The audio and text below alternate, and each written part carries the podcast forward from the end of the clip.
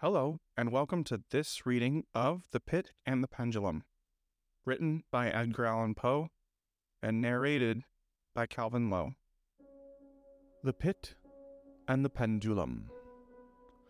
I was sick, sick unto death with that long agony, and when that length unbound me, and I was permitted to sit, I felt that my senses were leaving me. The sentence, the dread sentence of death, was the last of distinct accentuation which reached my ears. After that, the sound of the inquisitorial voices seemed merged in one dreamy, indeterminate hum. It conveyed to my soul the idea of revolution. Perhaps from its association in fancy with the burr of a mill wheel. This only for a brief period, for presently I heard no more. Yet, for a while, I saw, but with how terrible an exaggeration. I saw the lips of the black robed judges. They appeared to me white, whiter than the sheet upon which I trace these words, and thin even to grotesqueness. Thin with the intensity of their expression of firmness, of immovable resolution, of stern contempt of human torture. I saw that the decrees of what to me was fate were still issuing from those lips. I saw them writhe with a deadly location. I saw them fashion the syllables of my name, and I shuddered because no sound succeeded. I saw, too, for a few moments of delirious horror, the soft and nearly imperceptible waving of the sable draperies which enwrapped the walls of the apartment. And then my vision fell upon the seven tall candles upon the table. At first they wore the aspect of charity, and seemed white and slender angels who would save me. But then, all at once, there came a most deadly nausea over my spirit, and I felt every fiber in my frame thrill, as if I had touched the wire of a galvanic battery. While the angel forms became meaningless specters with heads of flame, and I saw that from them there would be no help.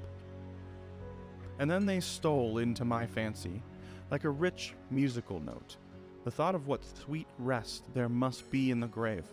The thought came gently and stealthily, and it seemed long before it attained full appreciation. But just as my spirit came at length, properly, to feel and entertain it, the figures of the judges vanished, as if magically from before me. The tall candles sank into nothingness, their flames went out utterly. The blackness of darkness supervened. All sensations appeared swallowed up in a mad rushing descent of the soul into Hades. Then silence and stillness. Night were the universe. I had swooned, but still will not say that all of consciousness was lost. What of it there remained, I will not attempt to define or even to describe. Yet, all was not lost. In the deepest slumber, no. In delirium, no. In a swoon, no. In death, no. Even in the grave, all is not lost. Else there is no immortality for man. Arousing from the most profound of slumbers, we break the gossamer web of some dream. Yet in a second afterward, so frail may that web have been, we remember not that we have dreamed. In the return to life from the swoon, and there are two stages. First, that of the sense of mental or spiritual. Secondly, that of the sense of physical existence. It seems probable that if, upon reaching the memories of gulf beyond, and that gulf is what? How at least shall we distinguish its shadows from those of the tomb? But if the impressions of what I have termed the first stage are not, at will, recalled yet, after a long interval, do they not come unbidden, while we marvel whence they come? He who has never swooned is not he who finds strange palaces and wildly familiar faces in coals that glow. Is not he who beholds floating in midair the sad visions that the many may not view?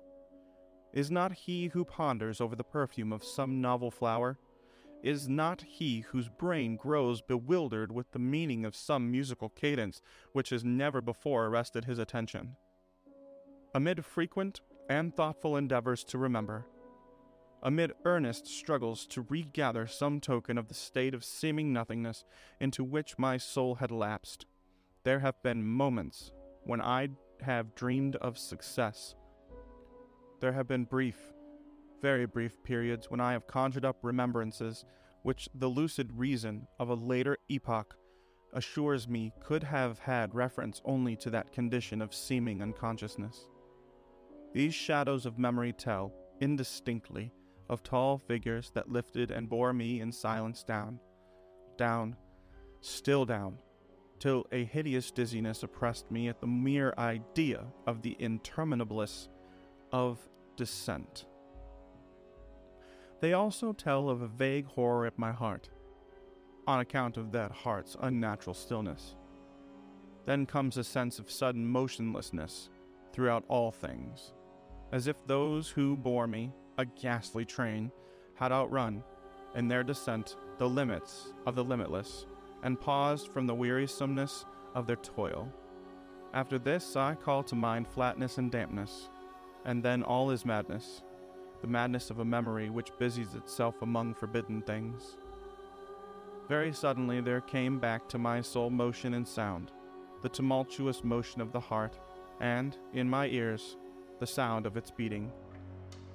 Then a pause in which all is blank, then again sound and motion and touch, a tingling sensation pervading my frame. Then the mere consciousness of existence without thought, a condition which lasted long then, very suddenly, thought, and shuddering terror, and earnest endeavor to comprehend my true state. Then a strong desire to lapse into insensibility. Then a rushing revival of soul and a successful effort to move. And now, a full memory of the trial, of the judges, of the sable draperies, of the sentence, of the sickness, of the swoon then entire forgetfulness of all that followed, of all that a later day and much earnestness of endeavor have enabled me vaguely to recall. So far, I have not opened my eyes. I felt that I lay upon my back unbound. I reached out my hand and it fell heavily upon something damp and hard.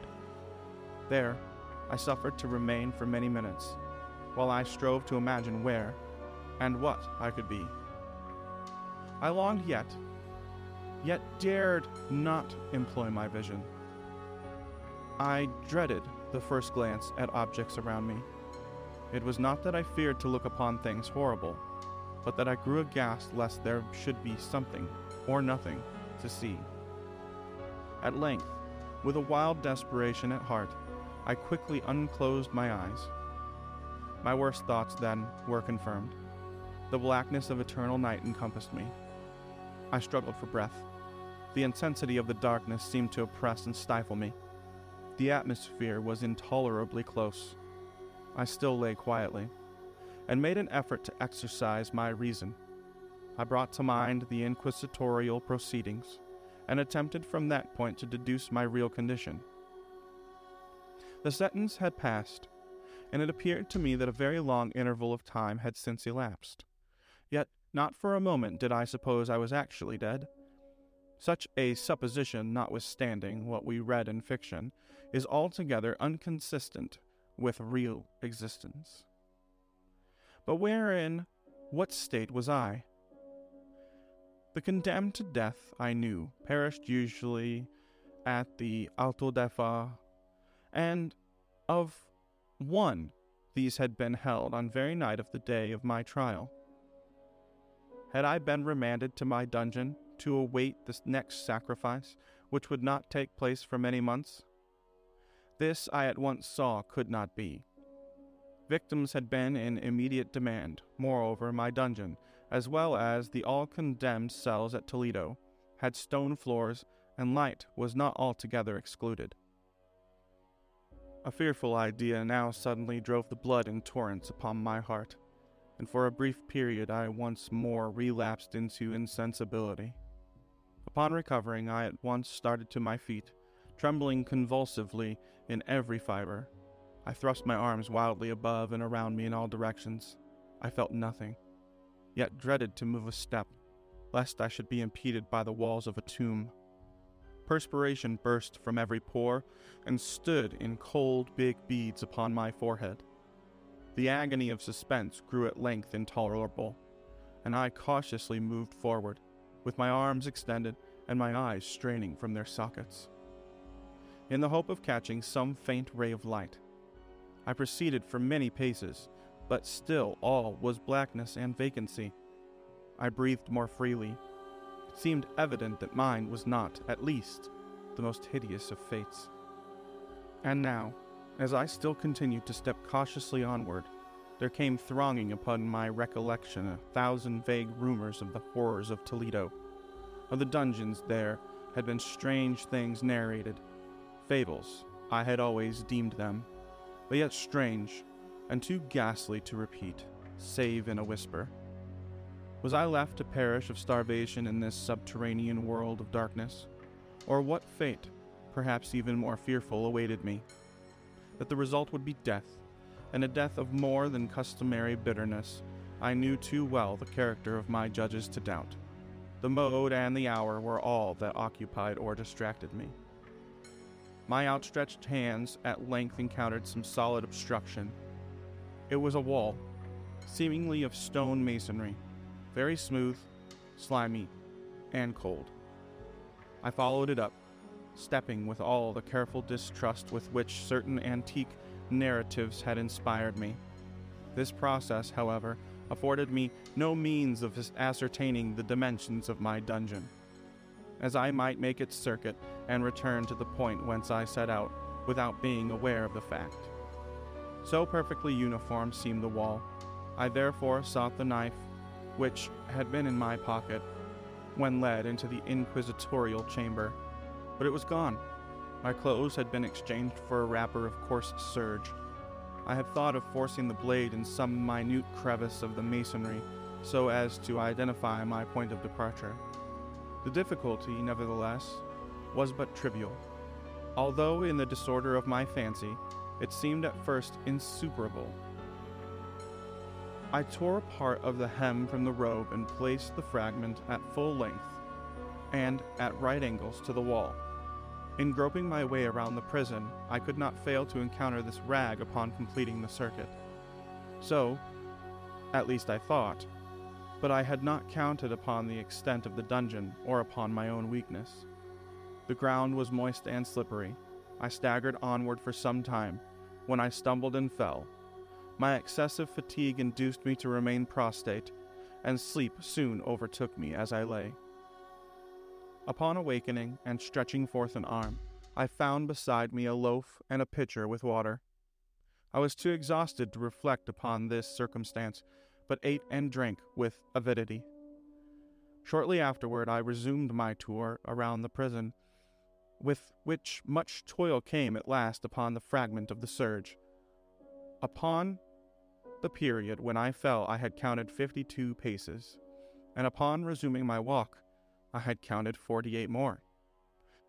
When I arrived at the rag, there were in all, then, a hundred paces, and admitting two paces to the yard. I presumed the dungeon to be fifty yards in circuit. I had met, however, with many angles in the wall, and thus I could form no guess at the shape of the vault. For vault, I could not help suppose it to be. I had little object, certainly no hope, in these researches, but a vague curiosity prompted me to continue them.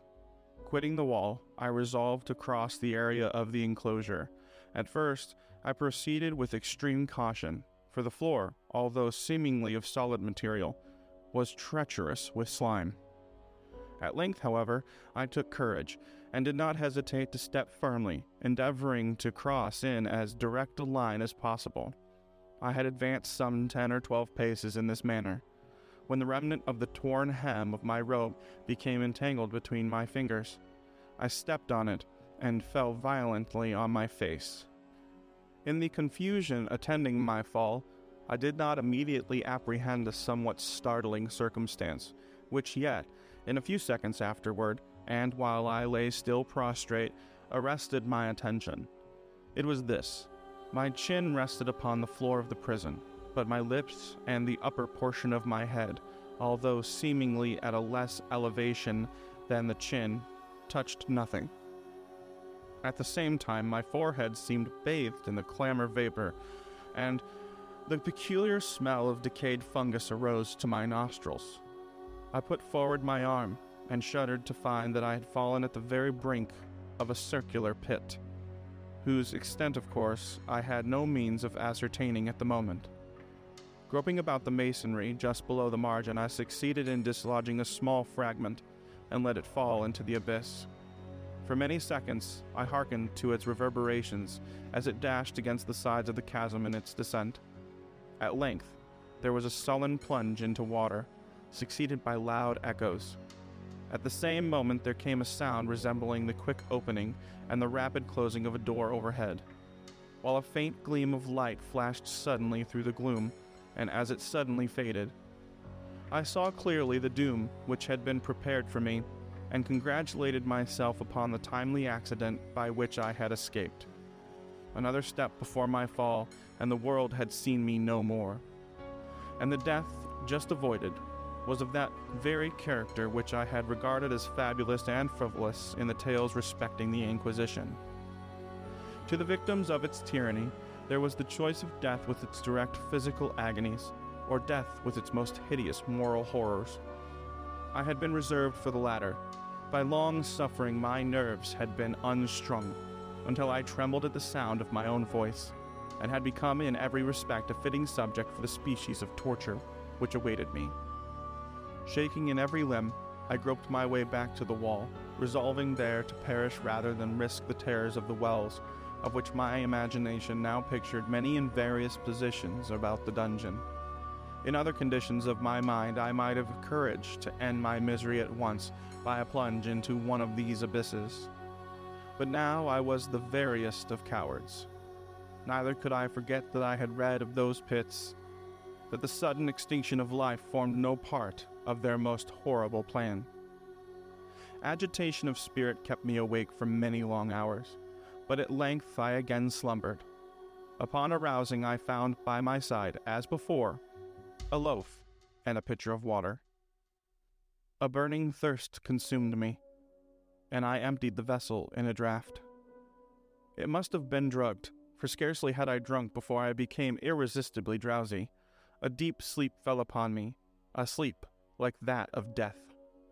How long it lasted, of course, I know not, but when, once again, I unclosed my eyes, the objects around me were visible by a wild sulphurous luster, the origin of which I could not at first determine, I was enabled to see the extent and aspect of the prison. In its size, I had been greatly mistaken. The whole circuit of its walls did not exceed twenty five yards. For some minutes, this fact occasioned me a world of vain trouble. Vain, indeed. For what could be of less importance under the terrible circumstances which enveloped me than the mere dimensions of my dungeon? But my soul took a wild interest in trifles, and I busied myself in endeavors to account for the error I had committed in my measurement. The truth at length flashed upon me. In my first attempt at exploration, I had counted fifty two paces, up to the period when I fell, I must then have been within a pace or two of the fragment of serge. In fact, I had nearly performed the circuit of the vault. I then slept, and upon awakening, I must have returned upon my steps, thus supposing the circuit nearly doubled what it actually was. My confusion of mind prevented me from observing that I began my tour with the wall to the left, and it ended with the wall to the right. I had been deceived, too, in respect to the shape of the enclosure. In feeling my way, I had found many angles and thus deduced an idea of great irregularity. So potent is the effect of total darkness upon one arousing from lethargy or sleep. The angles were simply those of a few slight depressions or niches at odd intervals. The general shape of the prison was square. What I had taken for masonry seemed now to be iron or some other metal in huge plates, whose sutures and joints occasioned the depression. The entire surface of this metallic enclosure was rudely daubed in all the hideous and repulsive devices to which the charnel superstition of the monks has given rise. The figures of fiends and aspects of menace, with skeleton forms and other more really fearful images, overspread and disfigured the walls.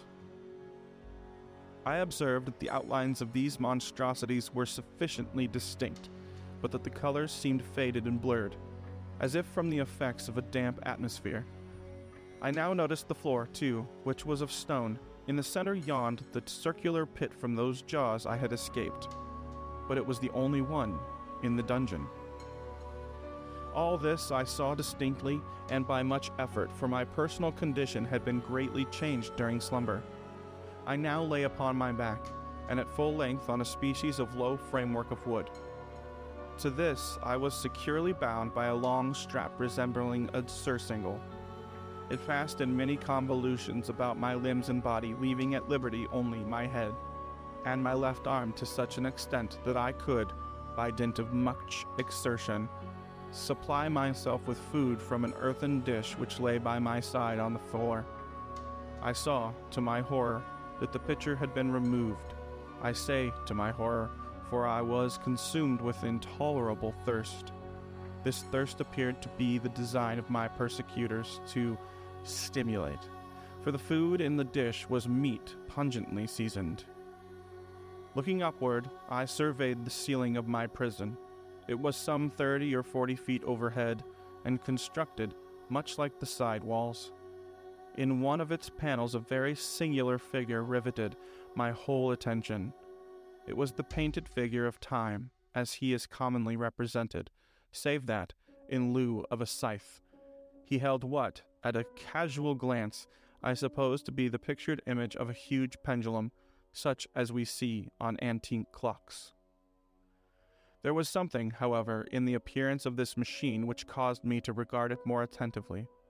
While I gazed directly upward at it, for its position was immediately over my own, I fancied that I saw it in motion. In an instant afterward, the fancy was confirmed. Its sweep was brief and, of course, slow. I watched it for a few minutes, somewhat in fear, but more in wonder. Wearied at length while observing its dull movement, I turned my eyes upon the other objects in the cell. A slight noise attracted my notice, and looking to the floor, I saw several enormous rats traversing it. They had issued from the well, which lay just within view to my right. Even then, while I gazed, they came up in troops, hurriedly, with ravenous eyes, allured by the scent of the meat. From this, it required much effort and attention to scare them away. It might have been half an hour, perhaps even an hour, for I could take an imperfect note of time before I again cast my eyes upward. What I then saw confounded me and amazed me the sweep of the pendulum had increased in extent by nearly a yard. As a natural consequence, its velocity was also much greater. But what mainly disturbed me was the idea that had perceptibly descended. I now observed, with what horror it is needless to say, that its nether extremity was formed of a crescent of glittering steel, about a foot in length from horn to horn. The horns upward, and the under edge evidently as keen as that of a razor. Like a razor, also, it seemed massy and heavy, tapering from the edge into a solid and broad structure above. It was appended to a weighty rod of brass, and the whole hissed as it swung through the air. I could no longer doubt the doom prepared me for my monkish ingenuity in torture. My cognizance of the pit had become known to the inquisitorial agents. The pit, whose horrors had been destined for so bold a recusant of myself. The pit, typical of hell and regarded by rumor as the ultima thule of all their punishments. The plunge into this pit I had avoided by the merest of accidents. I knew that surprise, or entrapment into torment, formed an important portion of all the grotesquerie of these dungeon deaths. Having failed to fall, it was no part of the demon's plan to hurl me into the abyss, and thus, there being no alternative, a different and a milder destruction awaited me. Milder, I half smiled in my agony as I thought of the application of such a term. What boosts it to tell the long, long hours of horror more than mortal, during which I counted the rushing vibrations of the steel, inch by inch, line by line, with a descent only appreciable at intervals that seemed ages. Down, and still down it came. Days passed. It might have been that many days passed, where it swept so closely over me as to fan me with its acritic breath. The odor of the sharp steel forced itself into my nostrils. I prayed. I wearied heaven with my prayer for its more speedy descent. I grew frantically mad and struggled to force myself upward against the sweep of the fearful scimitar. And then I fell suddenly calm and lay smiling at the glittering death, as a child at some rare bauble. There was another interval of utter insensibility. It was brief, for upon again lapsing into life, there had been no perceptible de- descent in the pendulum. But it might have been long, for I knew there were demons who took note of my swoon, and who could have arrested the vibration at pleasure. Upon my recovery, too, I felt very, oh, inexpressibly, sick and weak, as if through long inanition. Even amid the agonies of that period, human nature craved food. With painful effort, I outstretched my left arm as far as my bonds permitted and took possession of the small remnant which had been spared by the rats. As I put a portion of it within my lips, there rushed to my mind a half formed thought of joy, of hope. Yet what business did I have with hope? It was, as I say, a half formed thought. Man has many such, which are never completed. I felt that it was of joy, of hope, but felt also that it had perished in its formation. In vain I struggled to perfect, to regain it. Long suffering had nearly annihilated all my ordinary powers of mind. I was an imbecile, an idiot. The vibration of the pendulum was at right angles to my length. I saw that the crescent was designed across the region of my heart. It would fray the serge of my robe. It would return and repeat its operations, again and again. Notwithstanding its terrifically wide sweep, some 30 feet or more, and the hissing vigor of its descent, sufficient to sunder these very walls of iron, Still, the fraying of my robe would be all that, for several minutes, it would accomplish. And at this thought I paused. I dared not go farther than this reflection. I dwelt upon it with the pertinacity of attention. As if, in so dwelling, I could arrest here the descent of the steel. I forced myself to ponder upon the sound of the crescent as it should pass across the garment. Upon the peculiar thrilling sensation which the friction of cloth produces on the nerves, I pondered upon all this frivolity until my teeth were on edge. Down, steadily down it crept. I took a frenzied pleasure in contrasting its downward with its lateral velocity. To the right, to the left, far and wide, with the shriek of a damned spirit, to my heart with the stealthy pace of the tiger. I alternately laughed and howled as the one or the other idea grew predominant. Down. Certainly, relentlessly down. It vibrated within three inches of my bosom. I struggled violently, furiously to free my left arm. This was free only from the elbow to the hand. I could reach the latter, from the platter beside me, my mouth, with great effort, but no farther. Could I have broken the fastenings above the elbow? I would have seized and attempted to arrest the pendulum. I might as well have attempted to arrest an avalanche. Down, still unceasingly, still inevitably down. I gasped and struggled at each vibration. I shrunk convulsively at every sweep.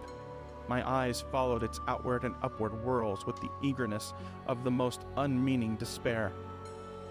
They closed themselves spasmodically at the descent, although death would have been a relief. Oh, how unspeakable! Still, I quivered in every nerve to think how slight a sinking of the machinery would precipitate that keen, glistening axe upon my bosom.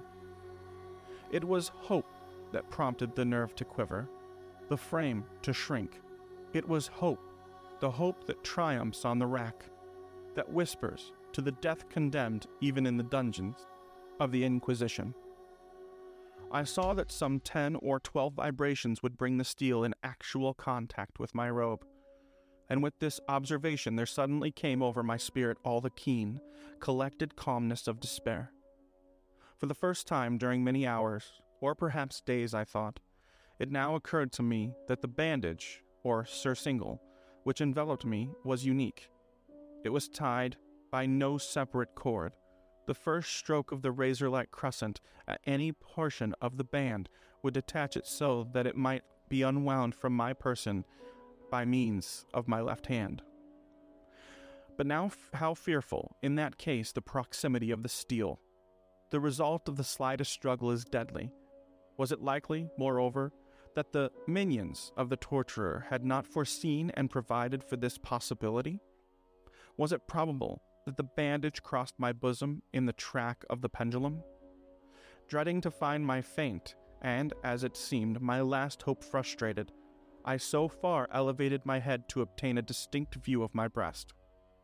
The surcingle enveloped my limbs and body close in all directions, save in the path of the destroying crescent.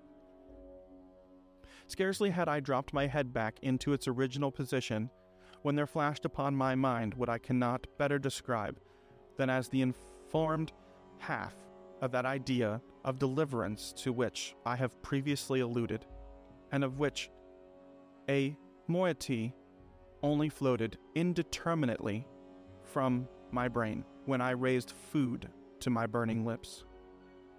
The whole thought was now present, feeble, scarcely sane, scarcely definite, but still entire. I proceeded at once, with the nervous energy of despair, to attempt its execution. For many hours, the immediate vicinity of the low framework upon which I lay had been literally swarming with rats. They were wild, bold, ravenous, their red eyes glaring upon me as if they waited but for motionlessness on my part to make me their prey. To what food, I thought, have they been accustomed to the well? They had devoured, in spite of all my efforts to prevent them, all but a small remnant of the contents of the dish.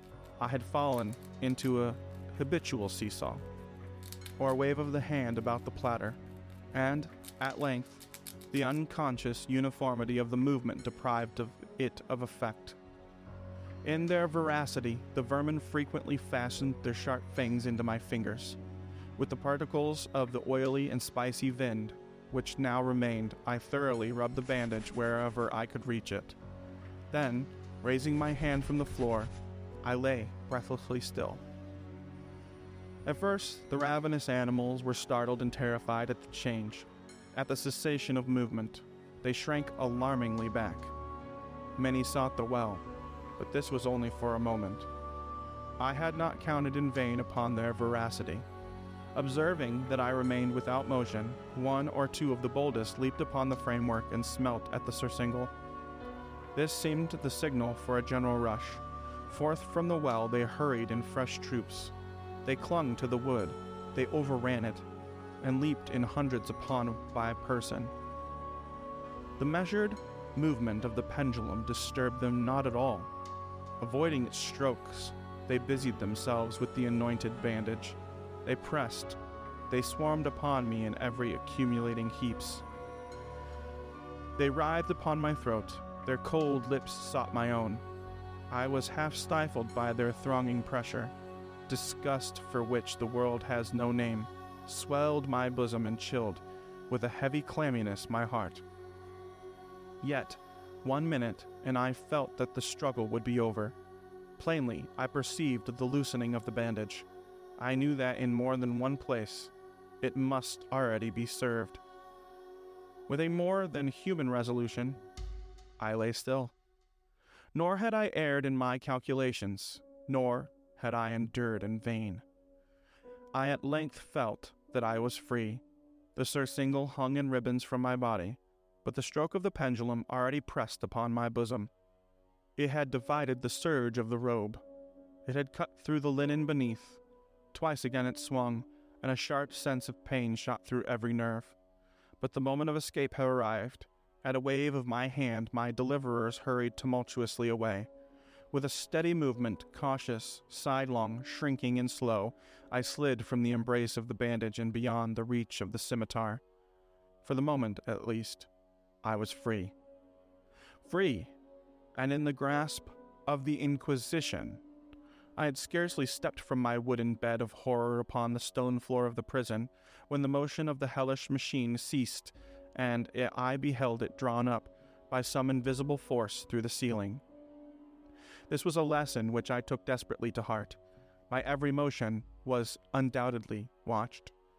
Free, I had but escaped death in one form of agony, to be delivered unto the worse than death in some other. With that thought, I rolled my eyes nervously around in the barriers of iron that hemmed me in. Something unusual, some change which at first I could not appreciate distinctly. It was obvious had taken place in the apartment. For many minutes of a dreamy and trembling abstraction, I busied myself in vain, unconnected conjecture. During this period, I became aware for the first time of the origin of the sulphurous light which illuminated the cell. It proceeded from a fissure, about half an inch in width, extending entirely around the prison at the base of the walls, which thus appeared and were completely separated from the floor. I endeavored, but of course in vain, to look through the aperture. As I arose from the attempt, the mystery of the alteration in the chamber broke at once upon my understanding. I have observed that, although the outlines of the figures upon the walls were sufficiently distinct, yet the colors seemed blurred and indefinite. These colors had now assumed, and were momentarily assuming, a startling and most intense brilliancy that gave to the spectral and fiendish portraits an aspect that might have thrilled even firmer nerves than my own. Demon eyes, of a wild and ghastly vivacity, glared upon me in a thousand directions.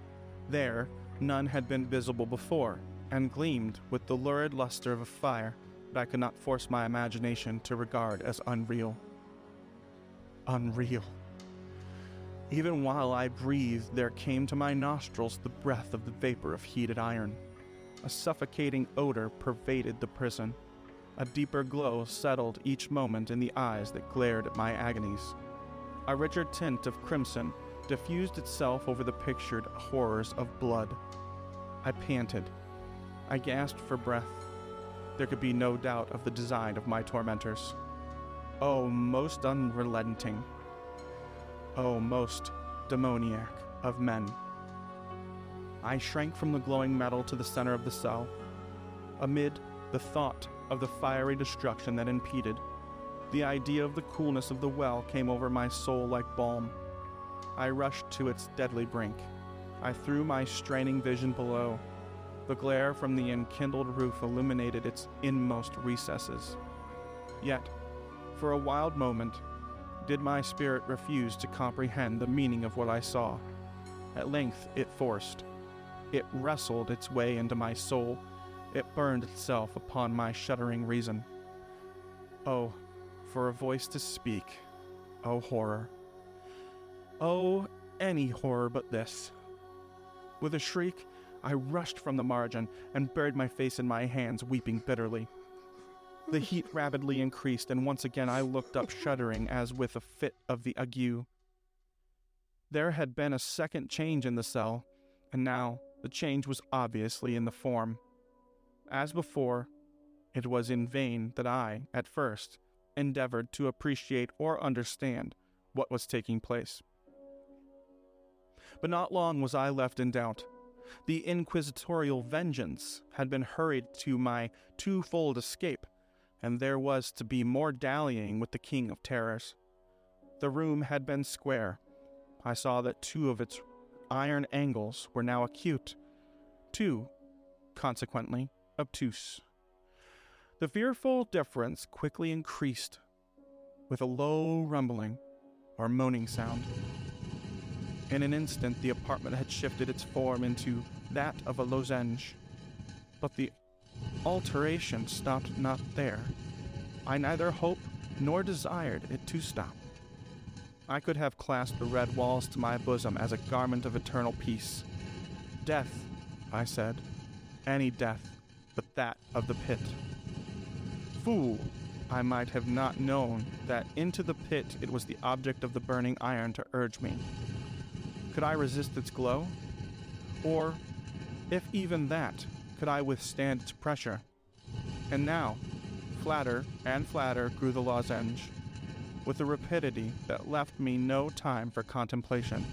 Its center, of, and of course, its greatest width, came just over the yawning gulf. I shrank back, but the closing walls pressed me restlessly forward.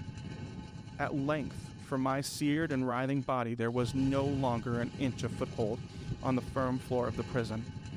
I struggled no more, but the agony of my soul found vent in one loud, long, and final scream of despair. I felt that I tottered upon the brink. I averted my eyes. There was a discordant hum of human voices. There was a loud blast of many trumpets. There was a harsh grating of a thousand thunders. The fiery walls rushed back. An outstretched arm caught my own as I fell, fainting, into the abyss. It was that of General Lasalle. The French army had entered Toledo. The Inquisition was in the hands of its enemies. This has been a reading of The Pit and the Pendulum, written by Edgar Allan Poe and narrated by Calvin Lowe. Thank you guys so much for listening.